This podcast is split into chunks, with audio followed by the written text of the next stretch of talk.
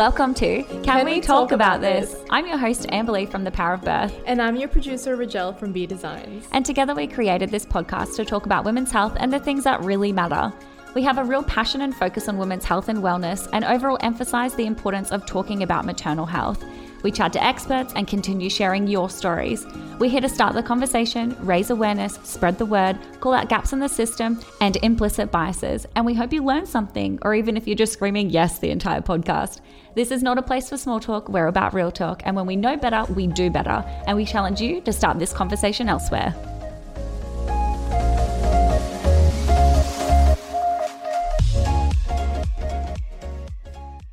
Did you know you can find further resources on thepowerofbirth.net via the printable resources tab that includes things like a hospital bag checklist, postpartum toolbox, pelvic health information, and so much more. Don't forget while you're there to subscribe to thepowerofbirth.net for your free printable motherhood affirmations. I hope you love them as much as I do. Relationships definitely take a hit after bringing new life into the world for many reasons, but one of the biggest changes we experience is in our sex life. I have met many women who tell me they simply have no desire anymore to have sex, that they lack romance or pleasure in the bedroom, or even lack opportunities to be intimate because they are simply overwhelmed, touched out, overstimulated with all the demands of motherhood. Maybe they have high needs children, conflicting schedules, different sleeping arrangements, or just simply limited time and energy. So today I'm chatting to Vanessa from Authentic Awareness. Vanessa is a qualified sex therapist with a master's in HIV, STIs, and sexual health, and is a mum herself, so she totally gets it. And today we chat all things sex after baby, from libidos to body image to birth injuries. We simply cover it all. Vanessa, thank you so much for coming on today. I'm actually really excited to be talking about all things sex after baby because it's a really, really big topic, and I find it's a topic people aren't very honest about sometimes, I would probably say, but also it's a really scary topic, uh, particularly, particularly if you're in those early weeks postpartum. Um, so tell me, what is a sex therapist? So, a sex therapist is essentially a counselor or a psychologist who you would go and see to discuss any relationship issues um, or intimacy issues or sexual health problems. So, they might be individual concerns or they might be concerns within um, a couple of relationships. So things like I think low libido or erectile dysfunction, um, premature ejaculation, you know, body image issues coming into intimacy um, concerns, anything really related to sexual health, um, and obviously then relationships falls into that as well. Mm, absolutely, it does. Um, so I actually am really curious to know your story about what sort of landed you in the postpartum sex therapy space because I know that you work with a lot of new parents. Um, I know that there's a story there, so can you share that with us? yeah, sure. So it wasn't really a space that I had uh, particularly thought about specifically um, until I had my first son in 2017. Um, and it then became a mix of like personal experience and discovering that new mums are just really undersupported in terms of practical information and skills to revive their sexual identity and relationships. Um, and personally, for me, so because of circumstances with my son, my husband and I didn't actually have our first date night until our son was 14 months old. Mm. Um, then we had our second son 18 months after our first was born. So I hadn't really gotten back to where I wanted to be as a person or as a woman um, after my first son, and then it just seemed even harder after my second. So I struggled with the after effects in terms of like self image and energy, um, and you know lack of time.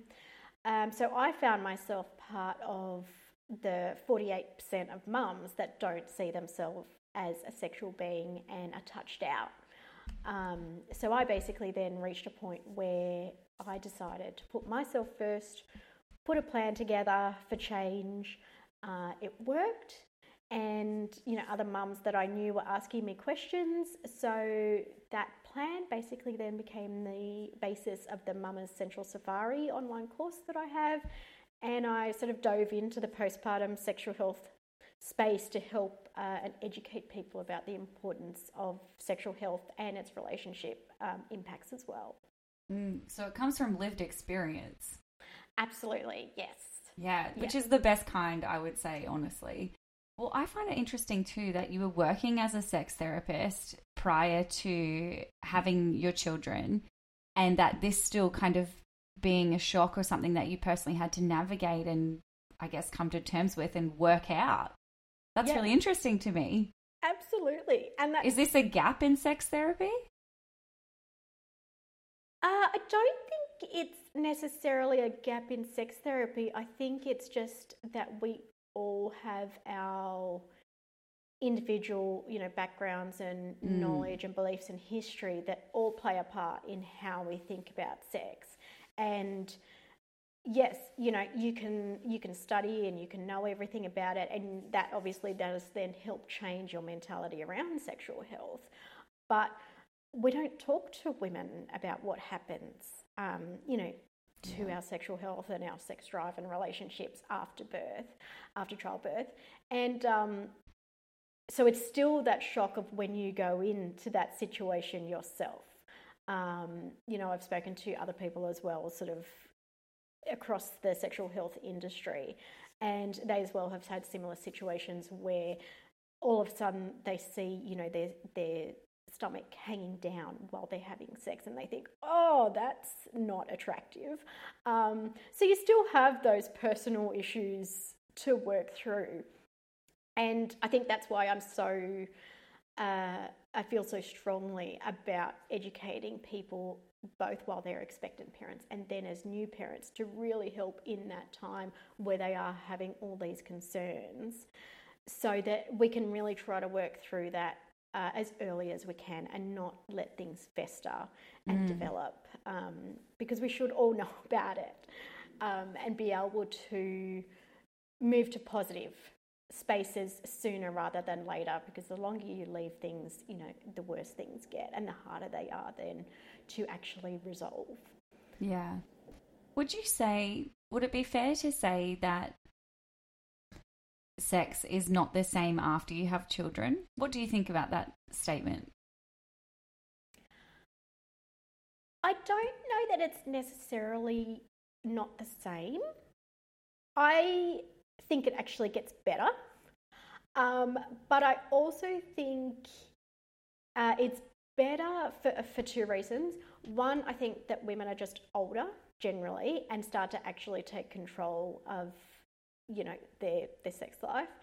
And two, I think for mums in particular, it's lack of time.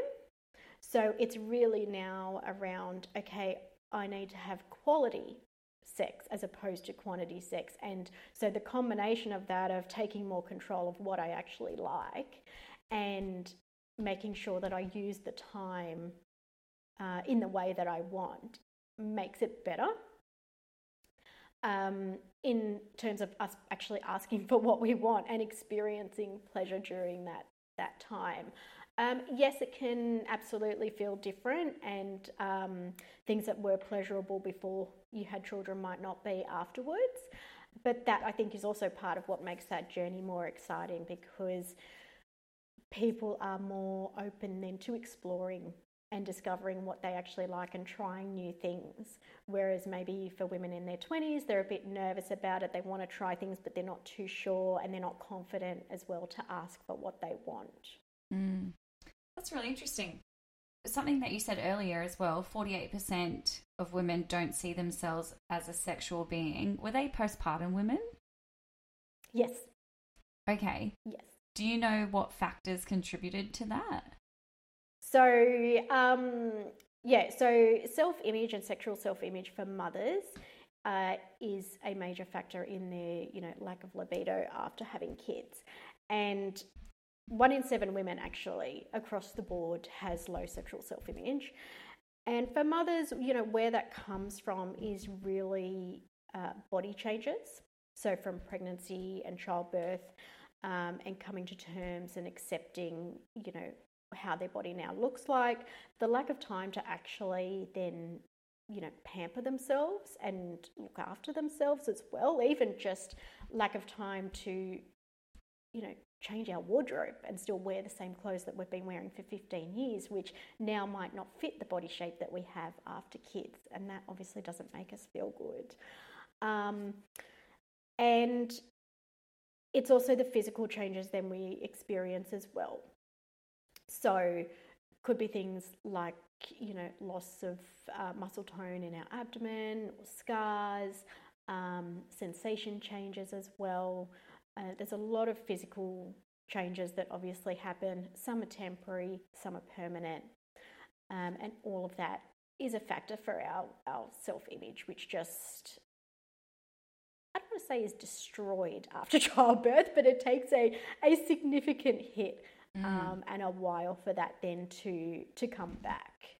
Yeah. Would you, would it be safe to say though that, so like within the first 12 months, obviously because of those really big significant changes and tra- transitions and adjustments not just only in your sex life but your whole every aspect of your life it's sort of like once you pass that first 12 months it's like you slowly are piecing it back together and it can be you know well in your words better than it was um, for the various factors that you said prior. But yeah just sort of coming to terms with it and just giving it time. Would you say that time is just a big part of this? Uh, it can be. The issue with time that we have, and, and I do hear this um, a lot, is, uh, you know, when just wait till baby becomes a toddler, you know, and mm-hmm. I hear mm-hmm. that advice going from mothers to mothers. Um, you know, wait till um, baby's a toddler, and then it's, oh no, wait till a toddler um, goes to school, and then it's wait till your kid's self sufficient. Um, so it really just keeps progressing. But the fact that we do know is that uh, without actually intervening um, and you know actively making changes both to our own you know sexual identity and to our relationship, we know that things actually won't improve for ten mm. years. Um, so the question is, you know, are you are you willing to wait 10 years to see your relationship improve? Um, and the the other problem with time then is that because we are having children later in life, we then start to fall into age related sexual health issues as well. Uh, and they can be nerve wracking as well for people to talk about, both men and women. So then you're potentially dealing with more issues as well mm. uh, than what you would have been had you, you know, been trying to work on things early in that first 12 months postpartum. So your advice would be sort of like early intervention, the better, like. Absolutely.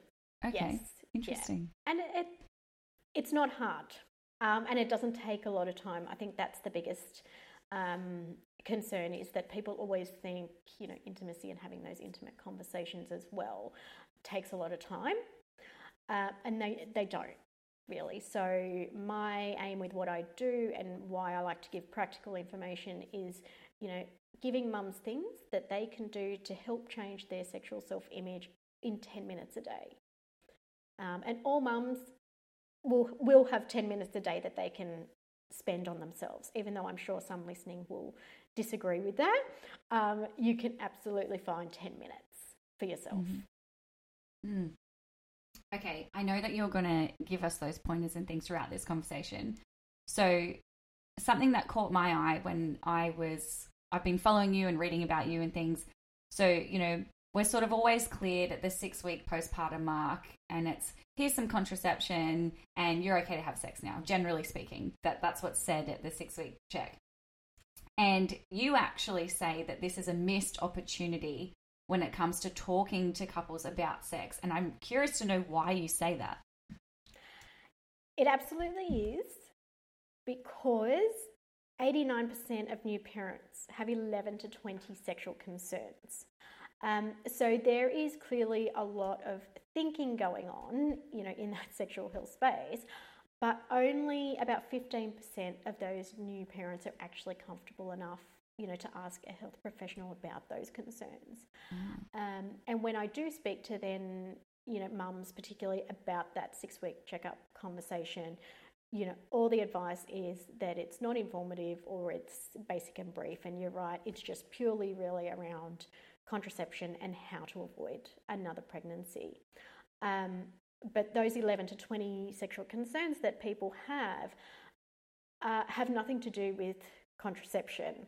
They are much more sex focused in terms of the impact of childbirth on sexual desire, frequency of sex, breastfeeding impacts, um, and body image impacts. So the six week all clear really needs to be broadcast openly as, you know, like a physical all clear, really. Then what health professionals should then be doing is really focusing on the psychological component of sex uh, because sex is much more a psychological act than a physical act. Um, and you know, some people might find it surprising, but although an obstetrician, you know, for example, might spend almost every day looking at female genitalia, many of them are actually still nervous to talk about sex and don't want to have that conversation. Wow. Um, so that's where I say it's really a missed opportunity to open the conversation about sex and normalize sexual desire changes, um, and you know that it's okay to actually not want to have intercourse for months, and that you know just because I'm saying now that you are physically you know okay, you're not going to cause any damage, etc., doesn't mean now you need to rush out um, and go and have sex and intercourse. Mm. Yeah, that's fascinating. 11 to 20 sexual concerns. That makes sense to me, though, when I think back to that time. Um, you know, I was terrified of having sex again, particularly after a birth injury, which, you know, we're going to go into a bit later. Um, but yeah, I absolutely see that. And, you know, how it is much more of a psychological game for sure. I would 100% agree with that. yeah. Yeah. Would you say that that differs between men and women, though? Uh, there is a bit of a gender difference, yes. Uh, for women, it is much more psychological. Um, men are much more likely to have what we call spontaneous sexual desire, mm. meaning they can just, you know, look at some breasts and go, ooh, want to have sex now. Um, whereas women are much more likely to have responsive sexual desire. So we need things to respond to to actually activate our sexual desire, and that is a bit of like a continuous cycle. So it's not just that, you know, oh, wow, my husband took the rubbish out without me asking, you know, I want to have sex. We need things to continue on that path, uh, which makes our sexual desire much more psychological in terms of it can stop at any point um, throughout. So you know, if you are really enjoying things, things are progressing, and all of a sudden you get some pain, for instance, mm. um, that can actually be a blocker then to your to women's desire and completely um, cut it off. It's sort of a matter of trying to work through everything and, and keep that, I suppose, reward system in our brain flowing. And yes, I continue to enjoy this. I'm continuing to enjoy it. Uh, so it is harder for women in that respect. Yeah, so, as a sex therapist, I want you to kind of bust some myths for me.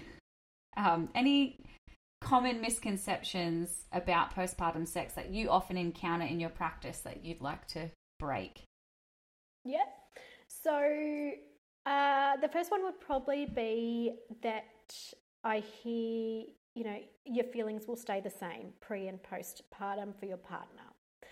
Um, now, after a baby, couples tend to fall into stereotypical roles. So, mum tends to become primary caregiver, and dad, you know, is the breadwinner of the house. But these days, we don't really live like that anymore. So, we're really just adding extra chores to mum.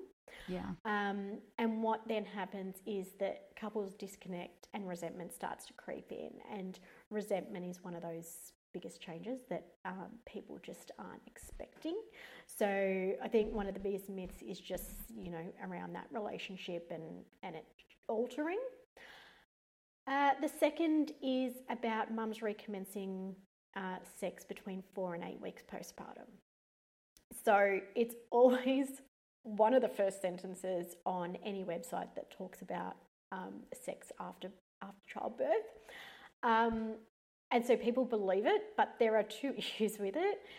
So the first is that once you give someone a timeline for most people or normal people, uh, then psychologically we're really setting people up to fail because we all want to be part of the group, part of the norm, and mums think, well, if other mums are doing that, you know, what's wrong with me if, if I'm not? Um, and the other problem with it is that when people hear the word sex, they automatically think intercourse. Uh, so that's what mums are thinking okay, I need to have intercourse around four to eight weeks.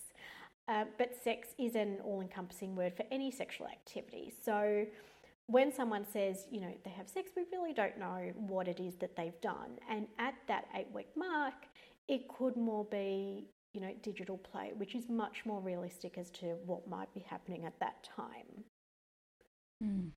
Um, the other myth is probably that only mums who experience birth trauma or have ongoing issues, such as prolapse, have their sex life affected. Um, now we know that that's not the case at all. You know, changes in our sex lives happen at various times, and childbirth is just, you know, another one of those life changing events that uh, can cause changes. You know, raising kids is stressful and tiring um, and has a huge impact on our on our sex drive. So generally when people are stressed, our body is busy focusing on other needs as opposed to, you know, pre- pleasurable wants and desires. So although sex is great for stress relief and can actually, you know, help you focus and be more productive, in general, uh, the, in the general population, only about 20% of people actually use sex for stress relief. Um, so anyone can experience changes to their sex life. Um, and probably finally, uh, as we touched on just before, the other myth is that the relationship will get better over time.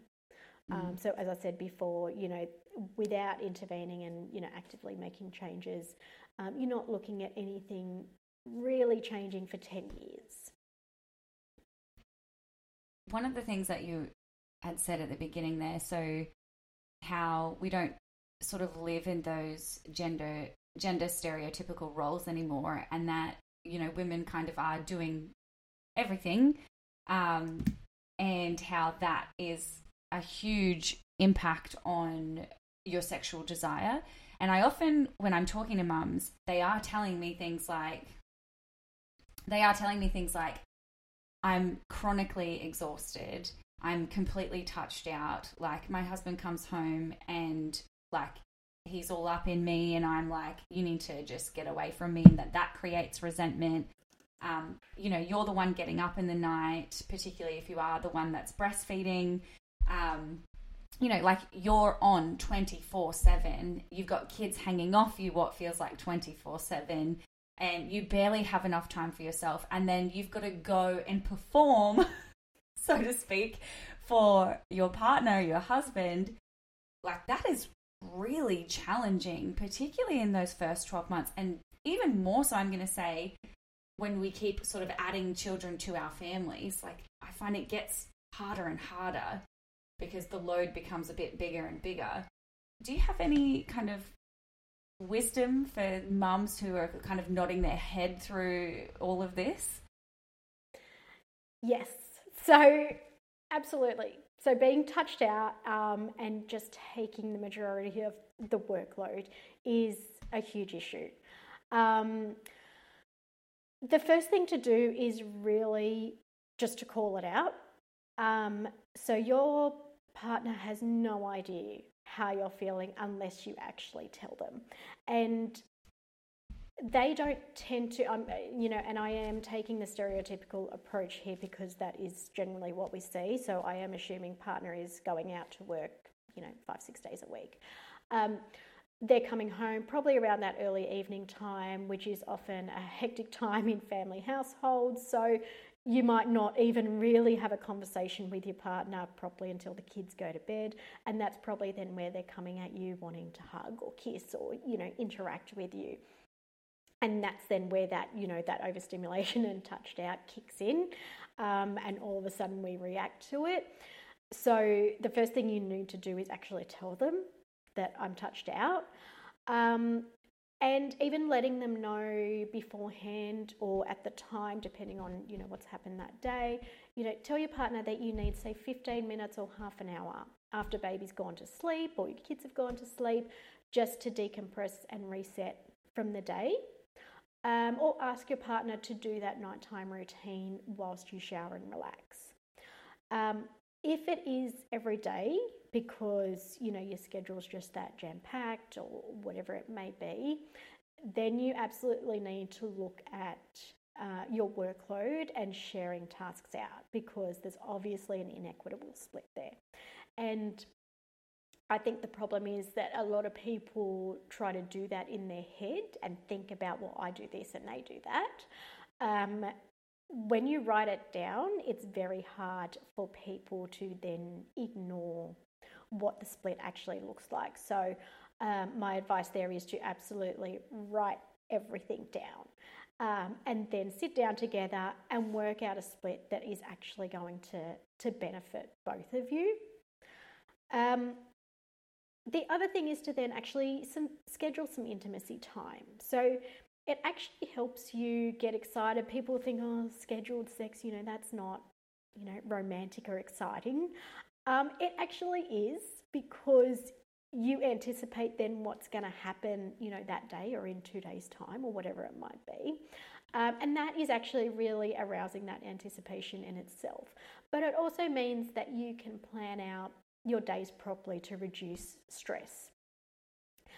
Um, and finally, for mum, uh, I would spend five minutes alone just breathing and giving yourself a sensual self massage, which helps you relax um, and it helps to also get your body excited for touch again. But because you're in control of the touch, you know, you can control how your body responds and when it's ready. So it's getting used to touch, getting familiar with it again, opening those nerve endings up again, but you're in control. Mm. I think communication is such a big one because particularly when you are overstimulated and touched out because it can feel like rejection to you know your partner they can feel rejected by you. When they're sort of trying to initiate um, any kind of intimacy and you're just like oh hell no but they don't actually know they may not know what feeling touched out looks like or feels like. Um, and so being able to communicate with your partner is such a big one. Um, that's totally something that you know both of us had to learn and navigate uh, throughout having kids. So yeah, I, honestly, communication is key. Absolutely, it really is, and we we struggle so much, um, particularly with you know communicating about sex and, and sex related problems. Um, and you're right, like dads are doing most of the initiating within that first 12 months and mums are rejecting and that is one of the biggest things I say you need to communicate because dads are very good then at making their disappointment and anger, you know, at that situation known. But mum is feeling so, you know, guilty, nervous, tense, mm. stressed about it that she actually doesn't communicate that out. It's all internal. So dad actually thinks that mum's quite satisfied, you know, for instance, in rejecting him, but she's really not. Mm. Um, so that communication is absolutely essential in first really trying to explain what you're feeling um, and letting your partner know that you still love and appreciate them and you want to be intimate with them, but I just need to work through a few things first before I can get to that space. Yeah. And letting them help you with that. Like, if that's the goal, if intimacy and sex is the goal, surely the partner's on board, you know, yeah. in helping you get there. yeah, absolutely. And that's what we need to be doing. And, um, you know, I'm sure you as well know about like 360 degree communication. You know, it's not just about talking, yeah. you know, before sex. We've got to talk before, during, after, explaining yep. what it is that I need to boost my desire, what it is that I need you to do during intimacy, and then after, you know, how was that? Um, what what worked, what didn't, what did I like, didn't I like. Um, you know, people say, "Oh, that's a that's a lot of communication," and yeah, it absolutely is at the beginning, but it doesn't feel overwhelming or unnatural.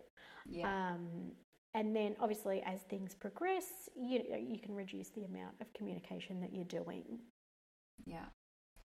Yeah, communication is such a big one. And I think what goes along the lines with what we're talking about is libido. I mean, we can't talk about sex after baby without talking about libidos, right? So, what tell us what happens to libidos after childbirth or after having a baby, and what's the impact on relationships and I guess even individuals with low libido? I mean, what does even an, a normal libido look like postpartum? Well, yeah, that's the thing. Right? So, I suppose, you know, in general, like, what is a normal libido? Um, first, you know, there is no set answer to that uh, because mm. it really is individual. You know, as I sort of said before, our sexual desire comes from lots of different influences, including, you know, our knowledge, culture, beliefs, you know, history. Um, so, a normal libido is really a healthy individual sexual desire, meaning that you think and act on your desire both with a partner and solo as well, you know, as often as it suits you and your partner and what makes you happy. Um, what happens to libido, you know, in the postpartum space? So there is a significant drop, you know, for mothers in sexual desire. 80% of mothers have no interest in sex, and 79% of mothers have no or low interest in sex. Uh, because we don't talk about how normal changes are after childbirth and help women readjust. You can see that that figure doesn't really shift much either mm. over time. Um, so women are actually often relieved after having a baby when they hear from the doctor, "Oh, don't have sex for six weeks." They feel like they've got a bit of a, a reprieve there for some time. Um, then you know there's this sudden anxiety and stress uh, at six weeks when they're given the all clear because they now feel that they need to start having sex, but they actually don't want to. Um, and you know, sexual health is an important component of our individual health, and it's more vital than people recognise. Um, and it's important to relationships and relationship satisfaction. So, um, you know, for, from an individual health point of view, Sexual health positively impacts our physical and mental health. Um, you know, it pushes all our happy hormones around our body, helping our immune system. It helps us focus and be more productive and giving us energy. Um, and it's important for relationship satisfaction too, because it's a unique way to bond and connect with your partner. So it's an act that in most cases doesn't happen in any of your other relationships. So it shows your partner, you know, that they're a priority and they're special. And there's three main reasons uh, for mum's sexual desire to drop libido. And the first we touched on, which was sexual self image. So mum's just not feeling sexy or desirable. So they've got no interest in sex, being touched at or looked at or touching someone else. Um, and they lack confidence and acceptance of their body after childbirth and pregnancy, they just lose general connection to their identity mm. um, and lack that time to sort of find themselves. The second is low libido. So, despite whether mum feels sexy or not, she just has no drive to engage in sexual activity. Um, and that more comes from that overwhelming feeling of exhaustion and overstimulation and being touched out. Uh, and it's often as well a lack of perfect sexual circumstance. So, and I talk a lot about, you know, stimulants and sedatives and creating your optimal circumstance to actually want to engage. Um, and the final reason, you know, as we touched on as well again, is communication. So, 54% of mums find it really difficult to discuss sex and sex related problems, and they're scared to talk to their partner about what they're feeling or thinking, what they need, uh, how often they want to engage in activities and what they want those activities to be. Um, and because of that fear of judgment um, or just difficulty talking about intimacy, mum's response anxiety heightens. So she mm. feels tense and nervous, and then we've got all those, you know, negative stresses as well impacting her libido. Mm.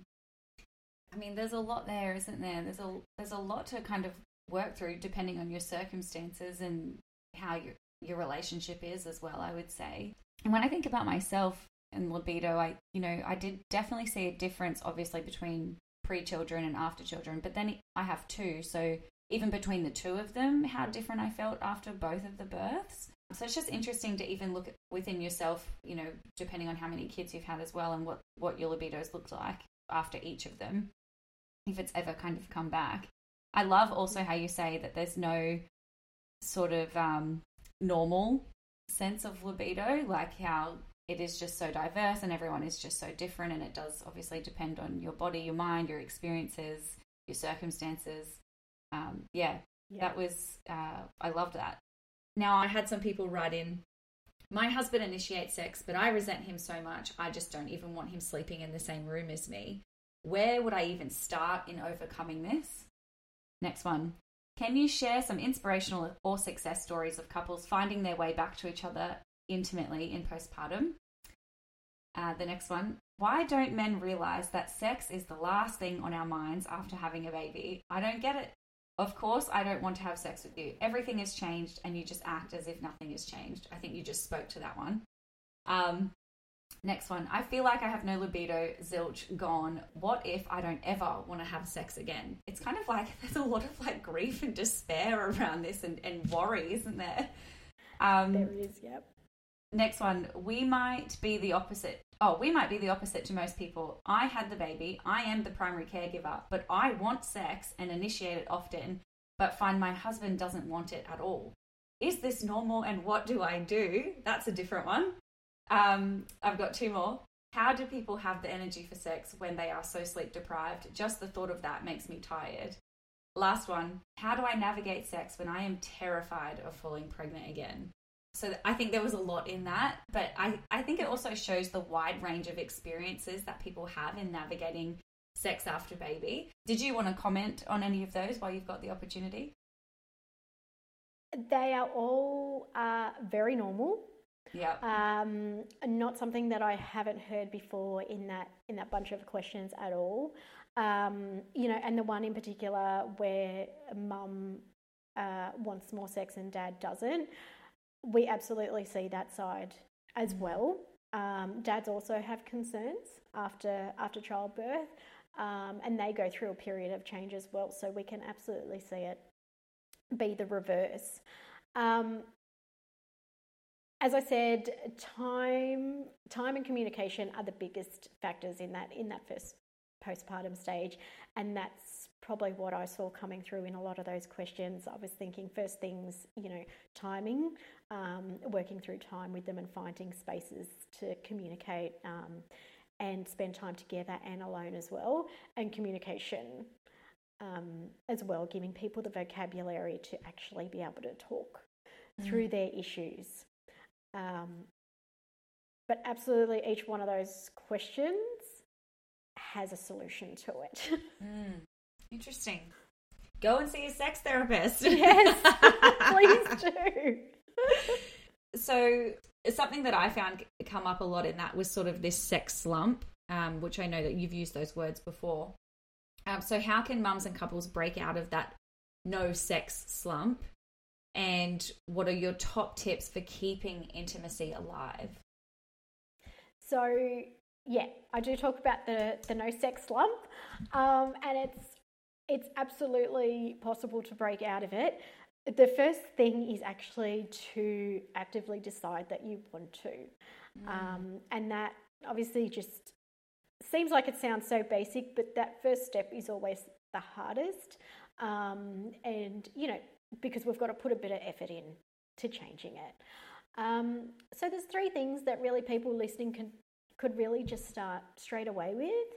Um, and the first, I know we've touched on a little bit, but I will touch on it again the, the communicating expectations and boundaries. So, um, you know, sex, for instance, shouldn't be painful.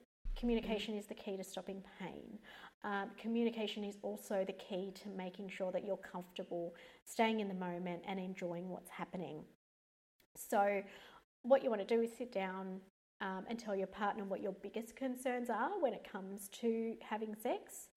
Uh, outline what your boundaries are, what you're willing to do and not do, you know, and how often. Set set frequency kind of expectations as well, and what you expect from your partner.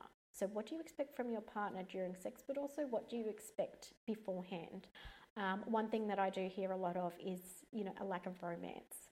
So people aren't feeling that romance throughout the day, and then all of a sudden their partner's coming at them wanting to be intimate, and mm. they just are completely disconnected from it. So, what do you expect from your partner? What do you want to see?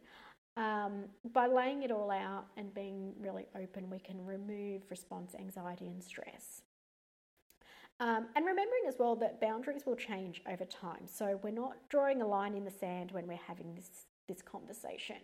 It's a conversation for where we are here and now. And then it's a conversation we're going to have again um, in whatever it may be a month's time, two months' time, however you're feeling, um, to discuss again well, what are your boundaries now? Because things will, will shift. Um, the next one is more so for mums, so positive sexual self messaging. So we've talked a lot about um, low self image. Um, and this is one thing that you can do today. Uh, and it's important to start your self messaging naked, um, especially until you reach that point of body acceptance. So, standing in the mirror, looking at yourself, telling yourself something great that you really see and that you like. Um, now, it's likely that people will probably take, you know, what I'd say a top down approach, so starting with things that they already like and then working towards things that are that are harder. And doing this naked fine. though. Yes. Oh. Which can be confronting and Very. is absolutely why you can absolutely start with things that you already like. You know, yeah. so if you really like your eyes, you can you can tell yourself you have really beautiful, stunning eyes. Um, and then slowly progressing on to those areas that we're not sure about. Obviously, once you start to get that body acceptance happening, you know, then you can probably do it without being naked in the mirror. Um, and probably the third thing that people could start with just for today is really taking your relationship back to basics. So I always say that there is no push present for sex, it's not a race. Um, so start with those small, intimate acts and, and words like making your partner's favourite meal or curling up on the couch to watch TV together. You know, they're both intimate acts that show your partner love and appreciation. Um, and that's what everyone wants to feel in a relationship. You know, then you can move on to kissing, you know, massage with no agenda, etc. And you just slowly move through into those next intimate stages as you feel comfortable. Um, and the other thing is to use the five love languages. I know we hear a lot about it. Um, and you don't need to know them intimately. And a lot of people as well will kind of move across across the five, but you will have a top one or two. And if you know yours and you know your partner's preference as well, it's the easiest and the quickest way to show your partner love as well, mm. just by going to that go to or having your partner go to your go to love language as well. Mm when I think about this kind of no sex slump, I mean, they're all amazing tips, and some of those would be very confronting. And, you know, for others, some are easy, some are hard. But I think about is there a right timeline for no sex in a relationship? Because you talk to different people, and I know that you're going to have this experience, but some people are like, oh, yeah, we haven't had sex for two years. Um, for me, it was five months after my firstborn, but chatting to my girlfriends, it was, oh, eight weeks and 10 weeks. And so I just felt a bit like, oh, like I'm doing something wrong because I'm not back at it as quickly as others have been. Um, you know, is there a timeline? Is there a right or wrong? How long's too long? No, no, yeah. There's not a right or wrong um, answer. It's really what each couple is comfortable with. But I suppose um, you know, if we talk about, say, returning to sexual activity after having a child, um, you know, I've spoken to women between six months and 18 months, um, you know, all of who have said that they have no interest in sex still. What I would like to see after childbirth is within that first three to six months, I would like to see some sort of intimate engagement.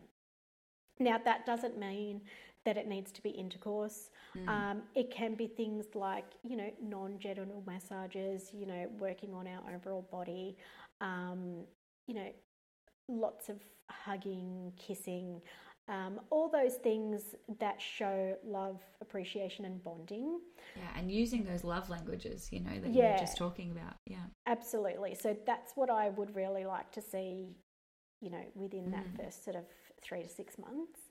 Um, it's crazy to me that you have to say that, yeah. isn't it? Like these things kind of aren't just happening naturally. Yeah, and this is the problem, I think, with people's understanding of sex and not really understanding it. So, you know, mm. when your mm. partner comes at you and says, I want to have sex, it's not a no, I don't want to have intercourse or yes, I want to have intercourse answer. Mm. You know, mm. you could say, actually, I really don't want to have intercourse right now. However, what about we do some, you know, digital play or oral play or whatever it may be that you're actually open to at that time? Mm. Um, and it's the same thing, you know, when it comes to frequency. And I never refer to any of the stats that we see, you know, in popular media about how often are people actually having sex, um, because it's it just varies. And honestly, the statistic is lower probably than what people think. Um, but it really doesn't matter. Again, it's what matters to the two people in the relationship. So for some people, and, and I have when I've asked people about frequency questions, you know, how often are you having sex? And I say per month because women are cyclical. So there are weeks where we don't want it at all, and then there are weeks where we want it more.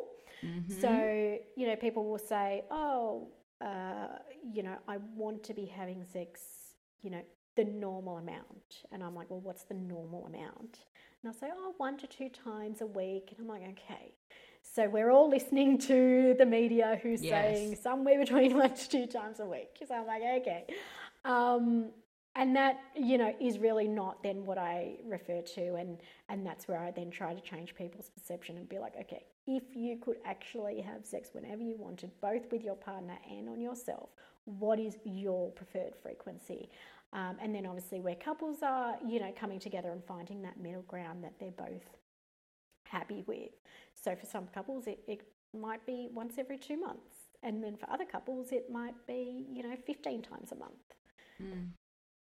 And I think as well, when I think about the last couple of years, because I mean, I wasn't even having sex while I was pregnant because I had hyperemesis. So, like, there's just, you're so chronically ill, like, there's just no way.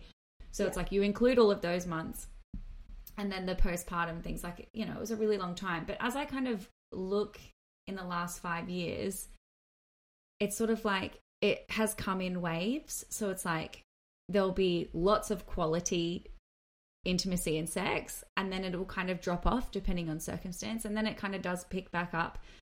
Obviously, when it picks back up, that requires work and communication and all of the things that you've said. It doesn't just happen on its own, it does require work. But yeah, like I've kind of looked at it and gone, you know what? I look back and it all just kind of makes sense. It makes sense that it wasn't happening at this time and that it was better at this time. Um, so hindsight sometimes can just be really nice. Um, but yeah, when you're in the thick of it, it can seem like it's forever and it's and it's your fault or you're broken or you know all of those sorts of feelings for sure. Yeah, exactly. What are some of the top concerns that dads usually have about sex after birth? Yep, so we do know the top concerns for dads. Um, and let's just touch on the top three. So the first one is about mood swings. Uh, so, not postpartum depression, just general mood swings and their impact on sexual activity after childbirth. Um, so, obviously, we do know, you know, when we go through periods of change, you know, tempers can fray, mm. uh, particularly if you're not someone that copes well with change. You know, for mothers, then we've also got that transition period where hormones are rebalancing, um, and we might also have potentially breastfeeding.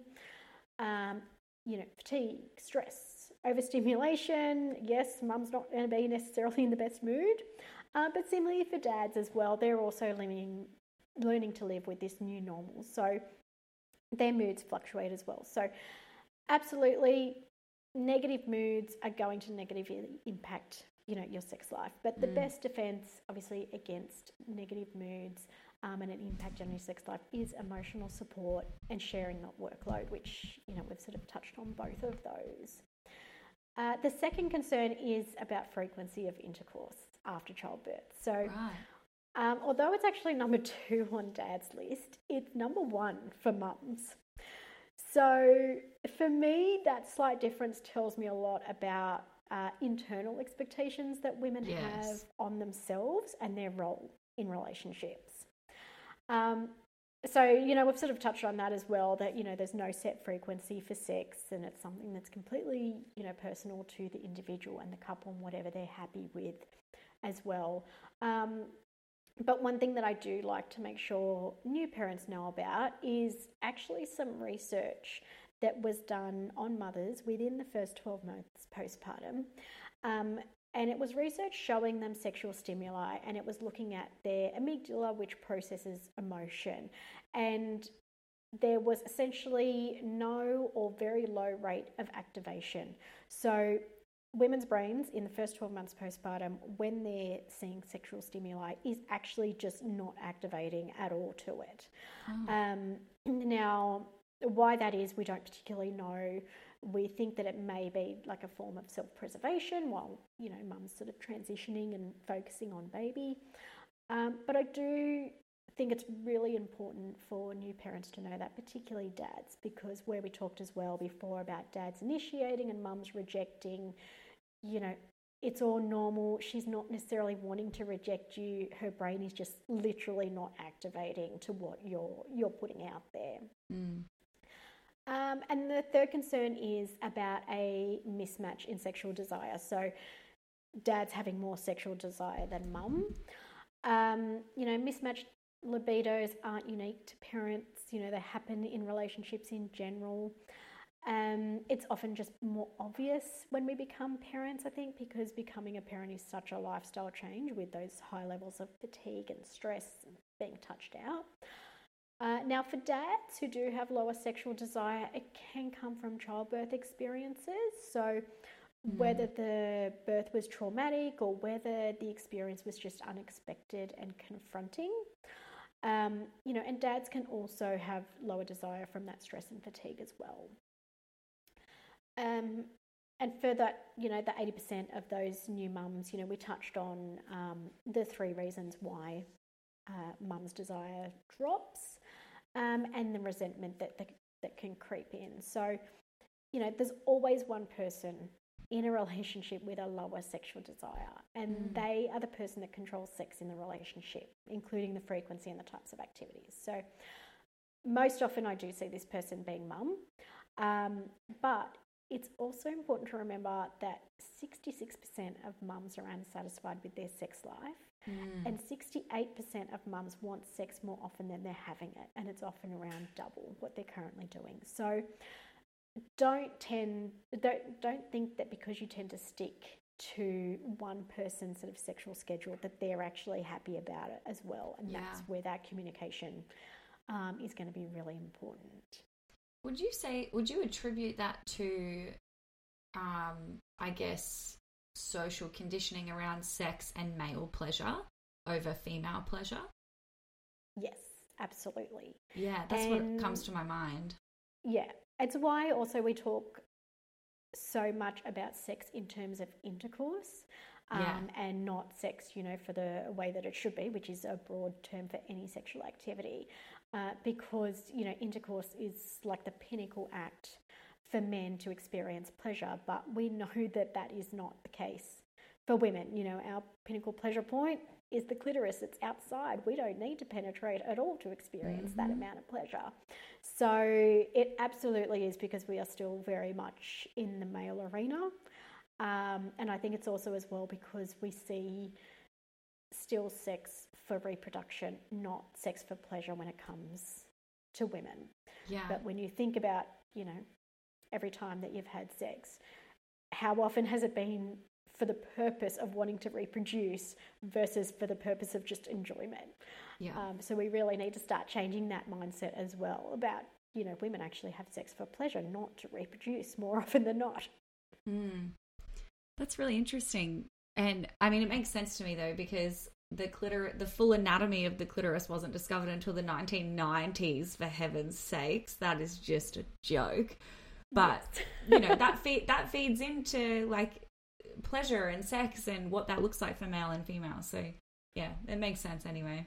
I think a huge barrier, or yeah, a huge barrier to maybe navigating sex or being sexually satisfied, male, female, whatever the couple looks like, would be potentially mental health issues, right? So you've touched on psychological trauma, traumatic birth, traumatic pregnancy, or even whatever was going on postpartum. You know, if your baby's in the NICU and you're at home together, and you know, you're like sex is going to be the last thing on your mind.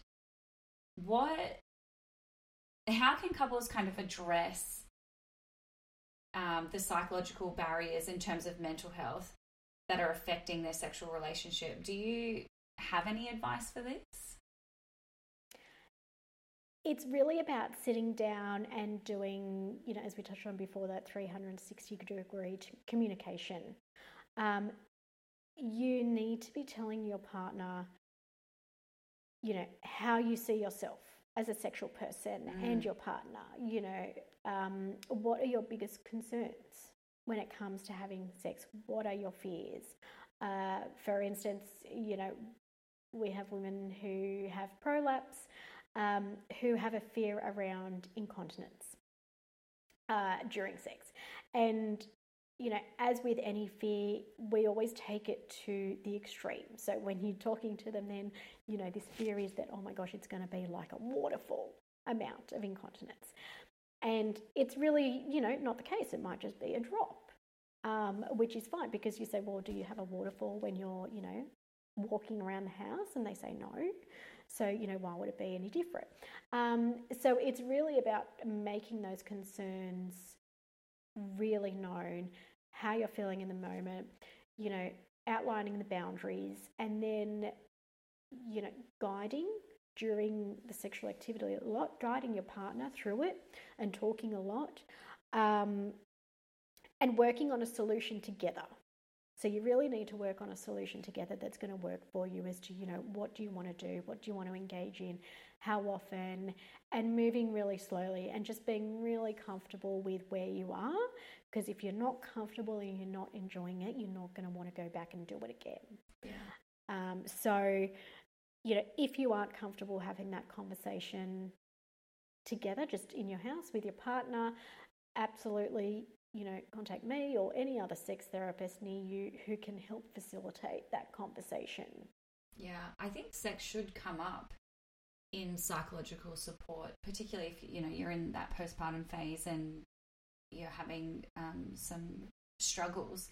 Uh, it's just it's something that kind of doesn't necessarily fix itself. Like it does take work, and I don't want people to feel overwhelmed by that because the work is it's in small increments. It's not these you know big big things. So it is kind of baby step by baby step, like you've kind of mentioned throughout. But yeah, I totally Yeah. agree with you. Getting some kind of support is a big one. What would you say to a person who might be listening and this topic really resonates with them and they just in general are struggling to be intimate again? Do you have any kind of words of wisdom the general pop- population? Yeah, so so the first obviously would just be, you know, that you are not alone. Um, and the situation you're finding yourself in is not unusual. So please do not be embarrassed or ashamed. Um, secondly, that you know everyone's relationship is different, so don't compare yourself to your neighbour or your friend because it's all relative. Um, and just finally, you know, if you want things to change, they can. So, sex isn't a one size fits all scenario. Uh, so, even if you have received advice, you know, from somewhere before or ideas and they haven't worked as well as you hope, you know, don't give up because there are always other things that we can try. So, the only question really that you need to ask yourself is what happens if nothing changes? And that's a really scary question mm. for people to answer sometimes. And if you don't like the answer to that question, or if it makes you nervous thinking about it, then that is your motivation to make changes. Uh, but we can absolutely find a solution. Yeah, I love that. I think comparison is such a big one, isn't it? Like, it just comparing in general with anything. Like, if you're at different stages in your friendship groups with your children's development or even the circumstances that you've been given, like you just can't compare like nobody is the same and every couple it's it's going to look different and everyone and every couple's going to be satisfied differently as well so yeah i think comparison's probably Absolutely. my takeaway from what you've said i want to add something that you said earlier the quality versus quantity. So you know getting fixated on how many times but rather really addressing sort of the quality of your interactions together. I think that that's such a big one. And that's something i'd personally had to learn. Um, yeah, just like it was funny because like uh, the other week, like we had sex twice in a row, and I'd said to him on the second night, "What twice in a row? Like you know, like that doesn't happen anymore." And um, it, like we kind of like high fived over it, we're like go us, you know. But it was like, oh, I'm getting hung up on the frequency there. Like it was more about the quality, and both times were quality, yeah. but it was like we're probably going to go. I don't even know how long now without it because we had it twice in a row. yeah. So yeah, all about but quality, not quantity. Yeah. yeah. But that just shows to go, goes to show, right? Um, you know, women again very cyclical timing wise. So yes, and I was ovulating. You know, you're right. Yeah. Yeah. So there are times where you're going to want it more, and you know what? And if it was quality, which it obviously was the first time, because you were quite happy to go back a second time. So that's right. Yeah, absolutely, yeah, but definitely quality first. yes, definitely. So, Vanessa, I wanted to ask you, and I wanted to include those who are navigating sex and birth injuries. And you spoke to prolapse just before. So, obviously, we'll include things like prolapse and any other physical birth injury, but also that aspect of psychological trauma. Uh, from pregnancy, birth, uh, and you know, one of the questions we had in was, you know, how do I navigate sex when I'm just terrified of falling pregnant again? Like that is a genuine concern, and I've certainly been there, and I and I was for a really long time. So can you tell me what are some common birth injuries that impact intimacy and how do they typically affect individuals and couples? Yeah, so the most common, um, obviously, that I see is pelvic organ prolapse. Mm. Um, but there is also, you know, psychological trauma, which at the time, you know, people might recognize as a traumatic experience, or sometimes they don't realize that they have residual trauma from the childbirth um, until they actually go to be intimate and it's triggered. So, um, things like, say, for instance, a vertical C section um, mm. incision. Um, you know, at the time that may not have been traumatic. However, suddenly when they go to be intimate, there's a there's a body image shift there that gets triggered. Um, so there can be a fear of touch you know, because of what has happened the last time, you know, their genitals were touched or someone was really down in their genitalia. Um, and there can be fear and anxiety around what uh, their vulva looks like, you know, mm. as I mm. said, whether they'll be incontinent, uh, whether their partner will be disgusted by what they see. Um, and so all these things really affect individuals and couples by halting sexual interest creating response anxiety and pain. Um, or sometimes, you know, there is a desire, but their anxiety and their nerves just get the better of them and they're just unable to sort of take that first step to physically engage with their partner. So, um, you know, if they try then to force themselves through it, you know, they don't experience pleasure because they aren't enjoying the moment. So, it really can be like a dissolution of all intimacy and even those you know non-sexual intimate acts like hugging and kissing as well we can see diminish um, as people sort of retreat into themselves. Mm.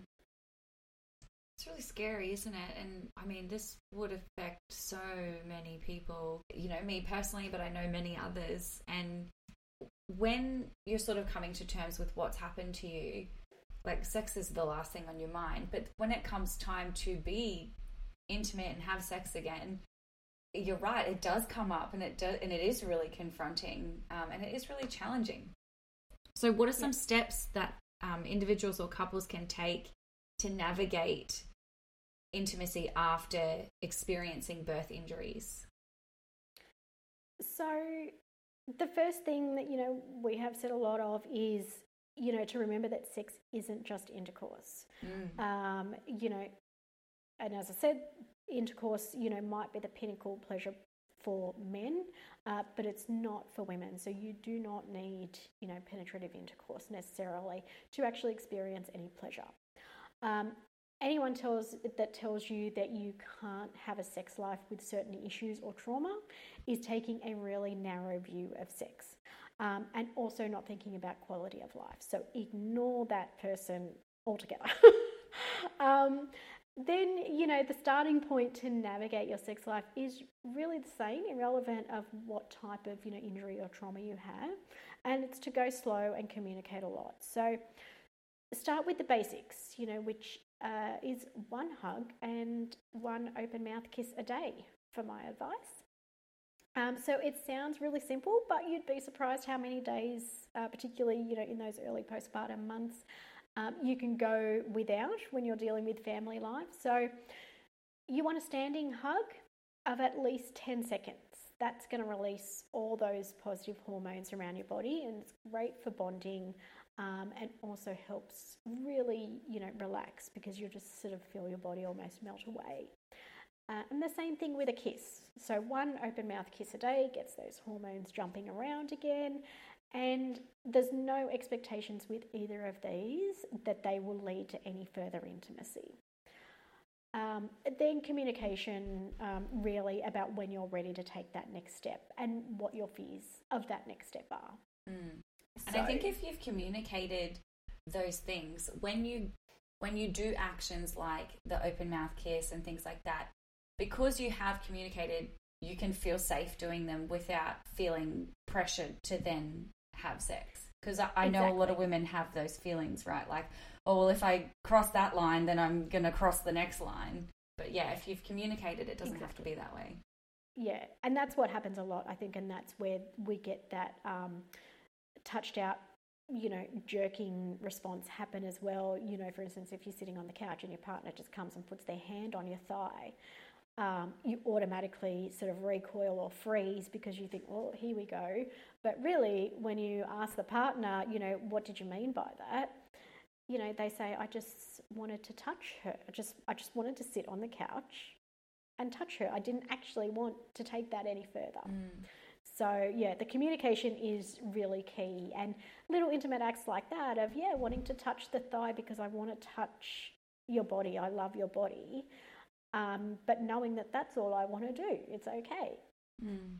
That's really going to be key. Okay, so how can individuals or couples overcome any fears or anxieties that they might have that arise around engaging in sexual activity after birth injuries and psychological trauma? This is a big one.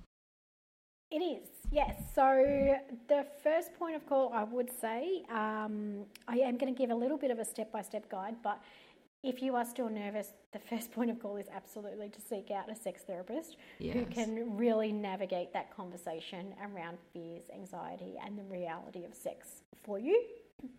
Um, but if we do go through sort of a bit more of a step by step guide to sort of really re engage in sex again for anyone um, that has birth injuries or any psychological trauma, sort of starting point is really the same. So, uh, 26% of your body's surface is erogenous zones.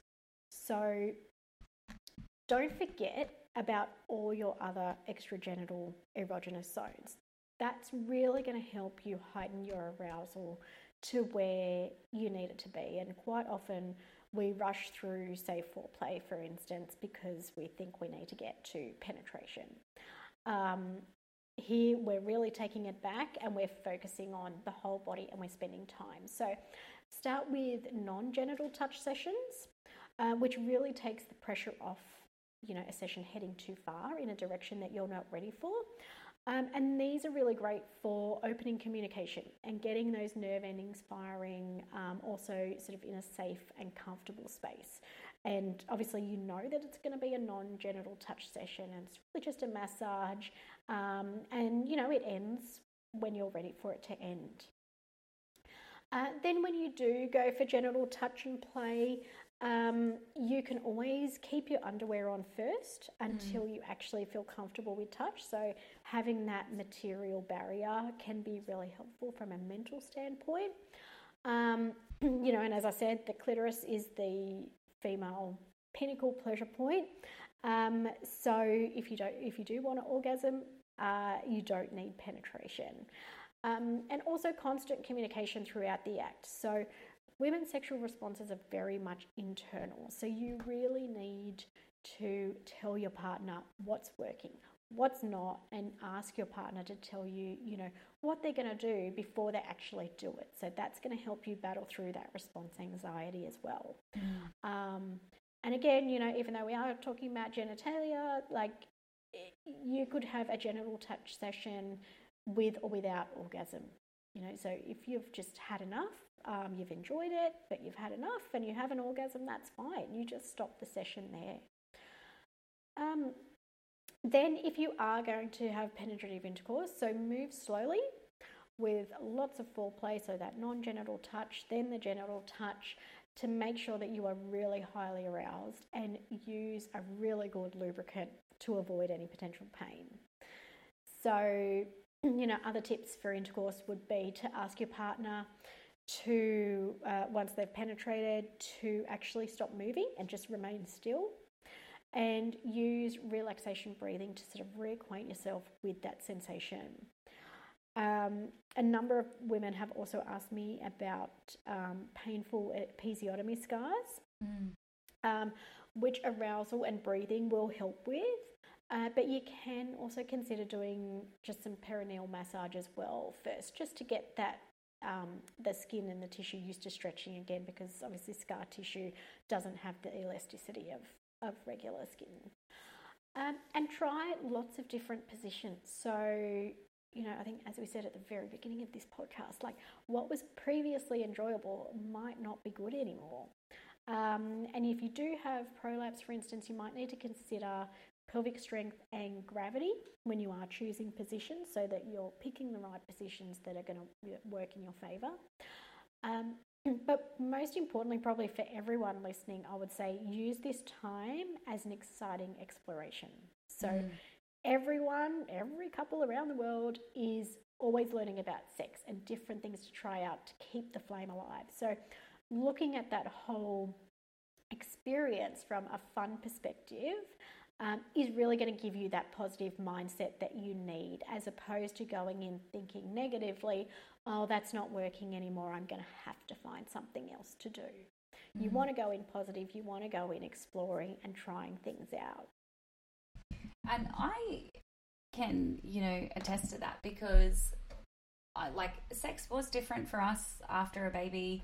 I did have birth injuries. I did have lots of fears and anxiety about having sex again and all of those things. And, you know, that was a couple of years ago now. So I'm a couple of years on. And it is so possible to get to a place where you are just completely satisfied with your sex life in the way that it is because you've worked on quality, you've worked on communication, you've worked around your fears and anxieties and things. And sometimes exposure is best for those things. Um, just simply yeah. trying something you're comfortable with and you know in those increments like i said before. But something that personally helped me was toys. Using sex toys which i'd never done prior you know it just was something that we incorporate now and it's just become our normal because it's like well this is what we both enjoy now and it's so different to what it was before absolutely i love speaking to people about toys it's so fun um, it's so fun and there's so much out there. I think uh, there's so much more out there now, which is fantastic, and things that are less intimidating to look at. things also as well that you can buy online, which come in discreet packaging, so mm. it's not scary. Like, oh my gosh, I've got to walk into that adult store down the road, and someone might see me go into it who I know, um, and they'll be embarrassed by it there is such an array out there now and that you can buy online and they really do help keep the flame alive in the relationship, but they also help you find what it is that you like. Yes. There are so many options out there, and that's why I always say, you know, sex isn't one size fits all.